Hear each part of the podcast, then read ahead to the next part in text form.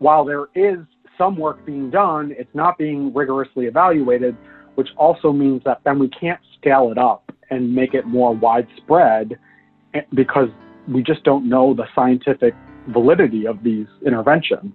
And so that's really where my work is headed, both designing interventions as well as rigorously testing them so we can actually reduce these disparities that we've known about for nearly 30 years already. From CTSI, this is The Products of Pittsburgh, a show about the people in Pittsburgh, innovators, scientists, community leaders, and the remarkable stories behind how they came to be and the work they've produced. I'm Mike Flock. On the show today, we catch up with Dr. Robert Coulter, Assistant Professor of Behavioral and Community Health Sciences at the University of Pittsburgh. Robert is on a mission to eliminate substance use and violence inequities for sexual and gender minority youth.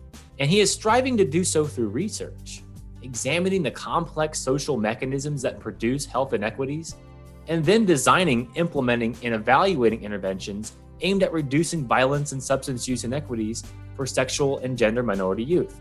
Individuals who identify as lesbian, gay, bisexual, transgender, queer, questioning, LGBTQ, and anyone who doesn't identify as cisgender and heterosexual. But before becoming a professor and studying the complex dynamics of health inequities, Robert was playing music and doing math. He was born in Lewiston, New York, which is near Niagara Falls along the Canadian border, the same town where his parents were also born and raised.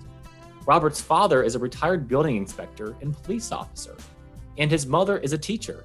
He has had a few other influences as well. I have three older sisters. My youngest sister is 12 years older than me, and my oldest sister is 23 years older than me. So I often tell people I have four mothers, three sisters, and my actual mother. I am the only boy in the family, and I'm younger by many, many years. Yeah, and I'm pretty close with all my sisters. We all live all over the country, but uh, we have good relationships with each other. Wow. So growing up with sisters that much older than yourself, did they have any particular influences on you and kind of your education and upbringing? I do think that especially my younger sister did because when I was in first grade, my youngest sister ended up going to college. And so I got to see her go to college, get her master's degree, get her education doctorate. And so I remember growing up laying on like our couch in the living room and asking her questions about college and graduate school and what it was like. And so I knew from a very young age that that was what I wanted to emulate. So that she definitely had a profound influence over my desire to obtain higher education. Were there any particular areas of interest that you had in terms of a career? Let's say when you were in junior high or high school? Yeah, so in high school, I really, really loved both math and music. Those were like my two my two special loves. And I was considering going to school for music, but I'm very glad to report that I did not go to school for music because I don't think that that would have been good for my perfectionistic side because music school can be very, very onerous, if you will. So, anyways, I ended up going to school for math. I was a math major in college. I thought, how great would it be to study math all the time? Little did I know. Interesting. And so, when you say music, was it more so an instrument or singing? Yeah, so I played the oboe from fourth grade through my first semester of college. And I really loved playing the oboe. I also played the English horn, which is also a double reed instrument. Um, I even played the bagpipes too um, during my high school years. I considered going to school for oboe. And I'm also really glad I didn't in the end. uh, but then I, I did try to take concert band, which was the band for non music majors at Syracuse University, my first semester. And if you know anything about orchestra or bands, you'll be surprised to hear that this band had six oboes in it. That is a very high number of oboes. And I decided quickly thereafter, I was like, never mind, I don't need to be in this band with six other oboes. But math. So, how did you land on math? well, my mother was a math major in her undergraduate career. And so I think I have a natural proclivity to math. And I don't think she really had a profound influence over my being a math major, other than I think that she passed down the math gene, if that's a thing. We are definitely both very analytically inclined. And so math was one thing that my brain just really likes to do.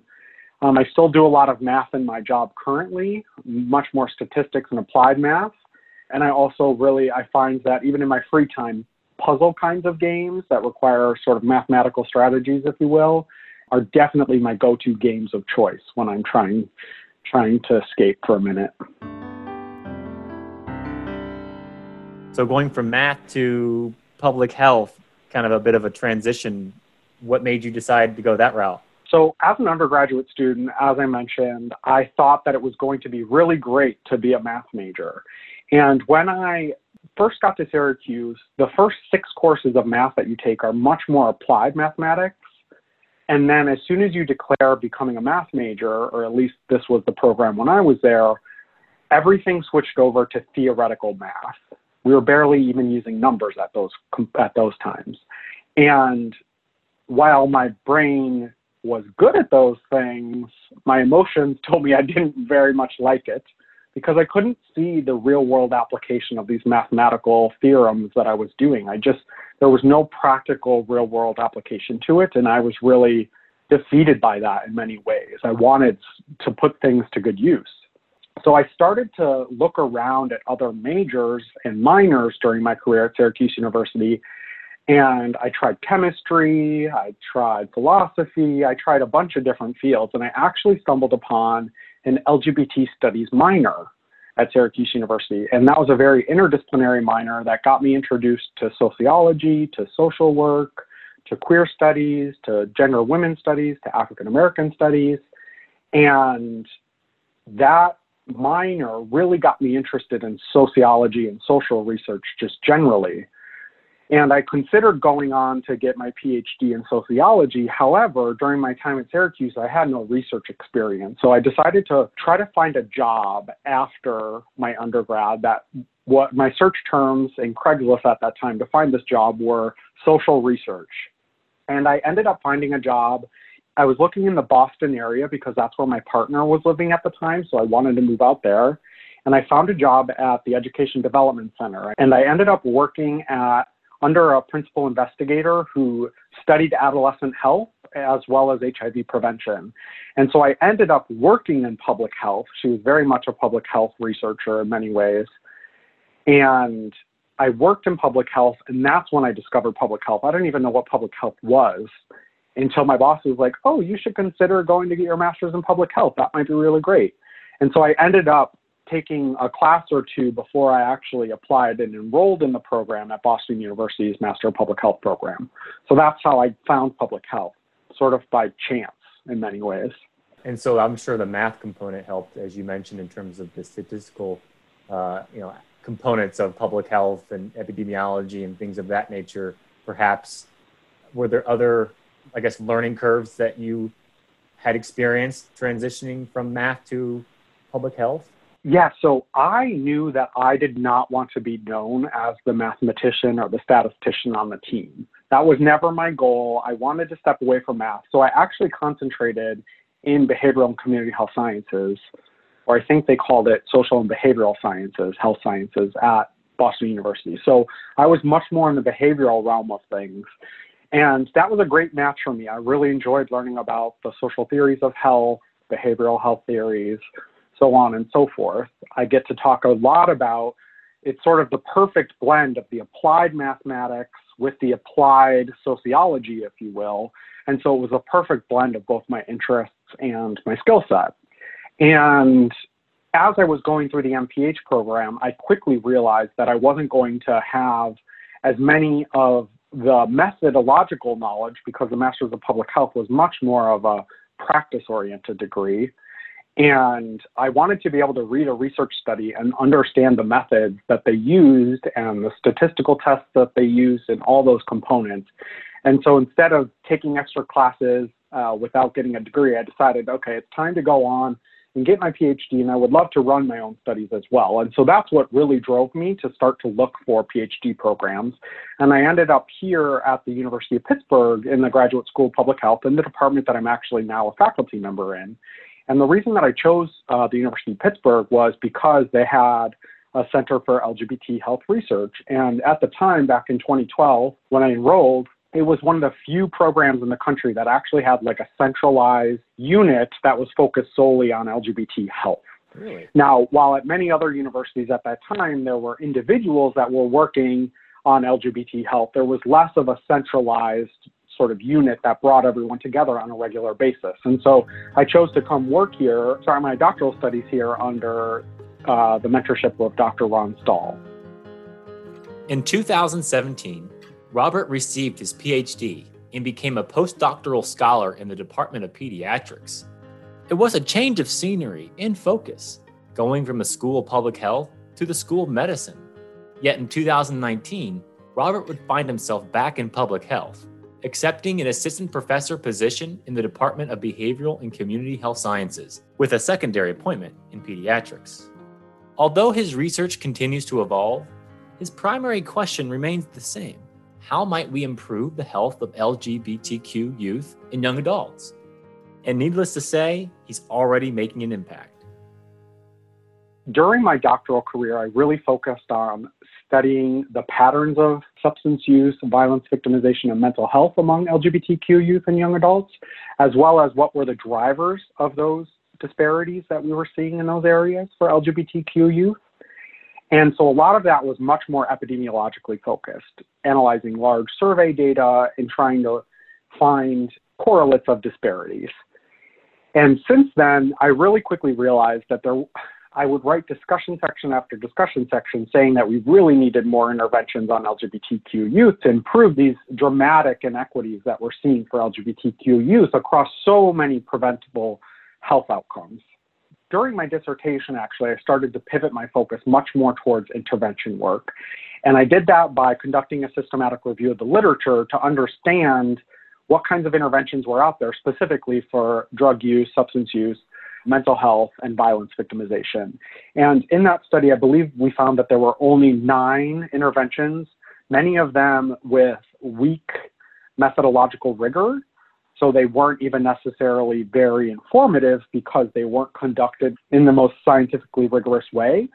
And so we're still left with very little knowledge about how we can actually improve the lives and health of LGBTQ youth. And that's really where I've spent my time focusing over the last three years since I've graduated from my PhD program. I should say, I really want to make a plug there because there is a ton of LGBT interventions happening from grassroots organizations and community based organizations, but they aren't necessarily being evaluated. So we don't know how much they're actually working and accomplishing the goals of the program. And so while there is some work being done, it's not being rigorously evaluated, which also means that then we can't scale it up and make it more widespread eh, because we just don't know the scientific validity of these interventions.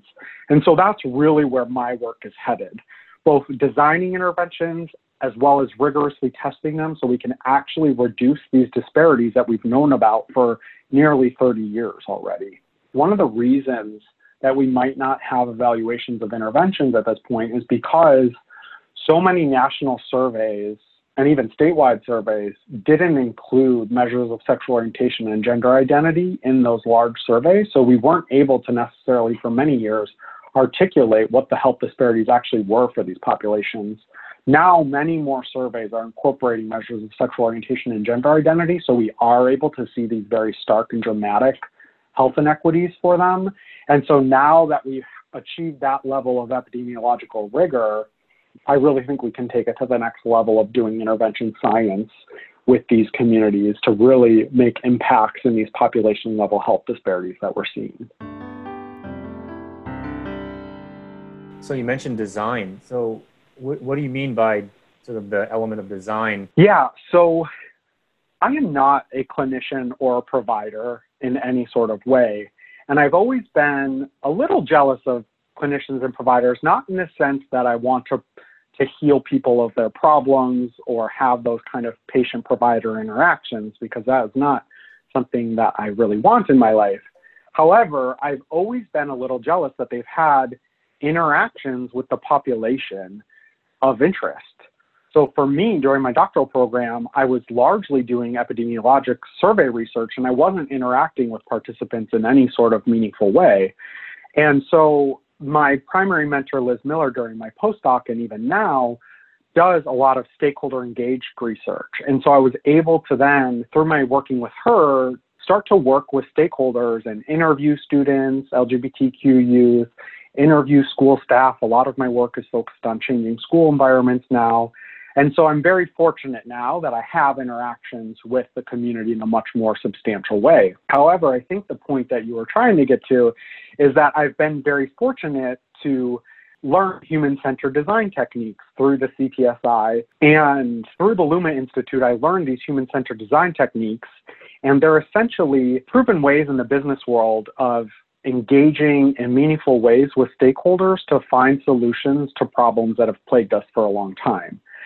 And there's a wide variety of methods that can be used, and they're often very engaging with the stakeholders or with the the participants that you're working with. And so I'm using a lot of those human centered design techniques now to have youth as well as adult stakeholders in the community brainstorm solutions to, for example, in one of my grants, we're developing a school staff based intervention specifically for high schools.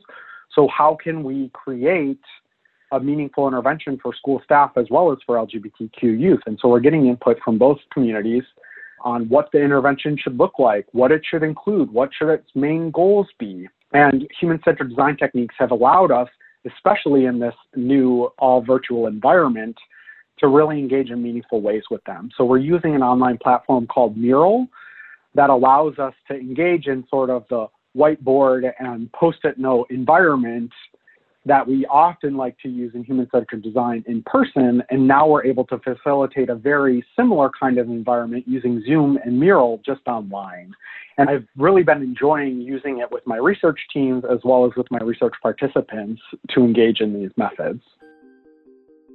Human centered design is a flexible and repeatable approach to innovation that puts people, humans, at the center of the activity. Robert is a certified practitioner of human centered design and incorporates these skills into his research, bringing together different stakeholders to participate in the process of designing complex interventions and how to best implement them.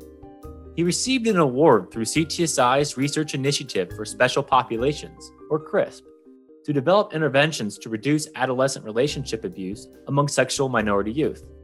For this work, LGBTQ youth are actively involved in the process of coming up with different intervention ideas that can be tested in the field which has led to key insights and important learnings along the way. Through these experiences and your research, um, has there been anything thus far that's really surprised you? Yeah, I just had a very surprising meeting with uh, the Youth Research Advisory Board.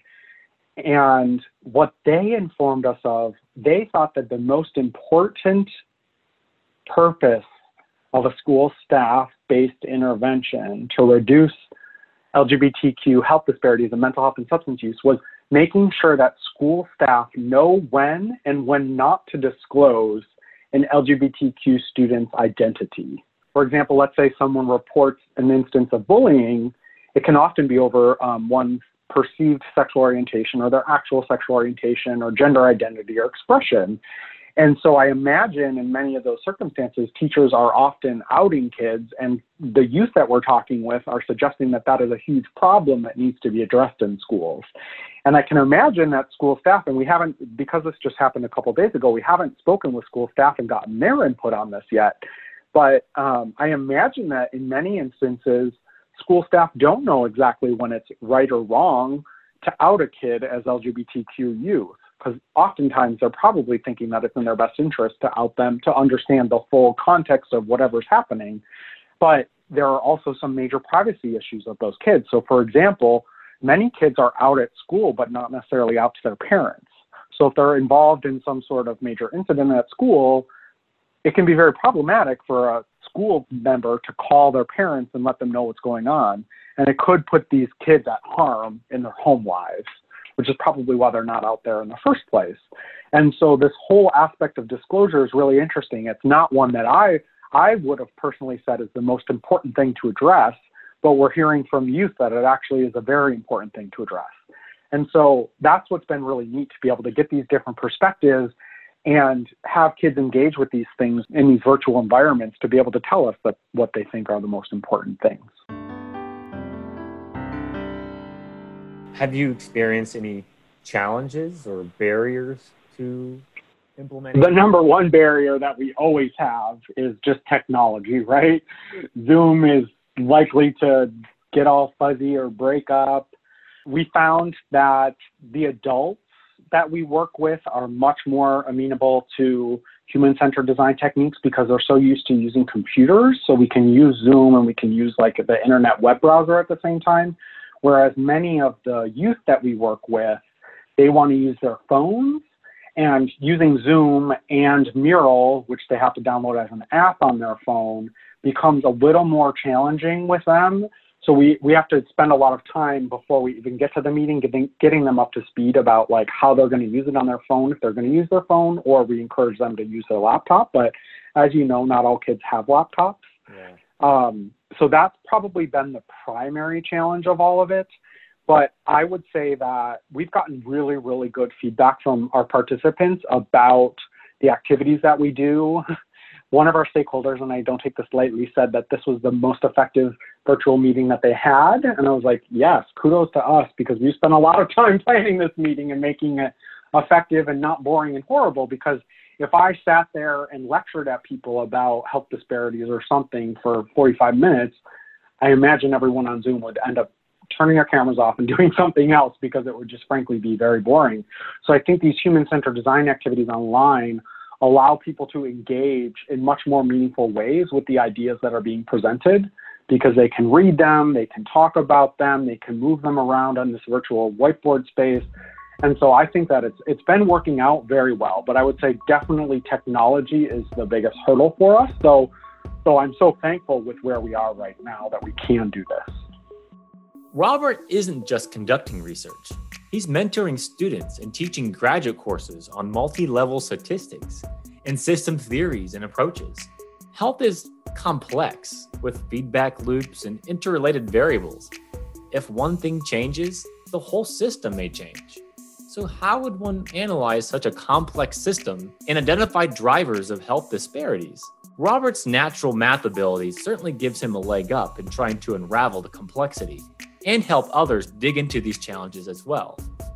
But when it's time to unwind and take time for himself, he does have a few new hobbies. You mentioned potentially going into music and you know, playing the oboe, for example. Any other hobbies or interests outside of your work? My pandemic hobby has been learning about plants and ordering plants and repotting plants and doing everything with plants. Uh, someone referred it to it as a plant demic, if you will. So that's been one of my primary things these days. All indoor plants because I live in an apartment and don't have outdoor space. But that's been very fun lately to do.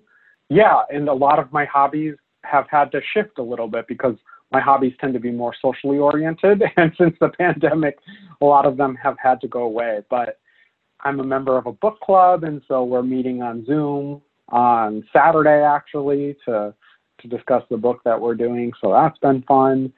Uh, we do dinner. A few friends and I we do dinner club still, and so we're still during even during the pandemic we would all get the same takeout together, and so that's been fun. Uh, during the pandemic, we were also using Netflix Party. Have you heard of Netflix Party? It's a way to all watch. As long oh, as you okay. all have Netflix, you can watch Netflix at the same time. Together. So that's been fun too. What does your family, whether whether it's your sisters or your parents, think of the work that you've done in now being you know, on faculty member at the University of Pittsburgh and doing the research that you're doing? My family is definitely very proud of all that I've done and, and what I stand for. So that's very reassuring. My sister yesterday was just asking me if I was was concerned that I was going to be burning out.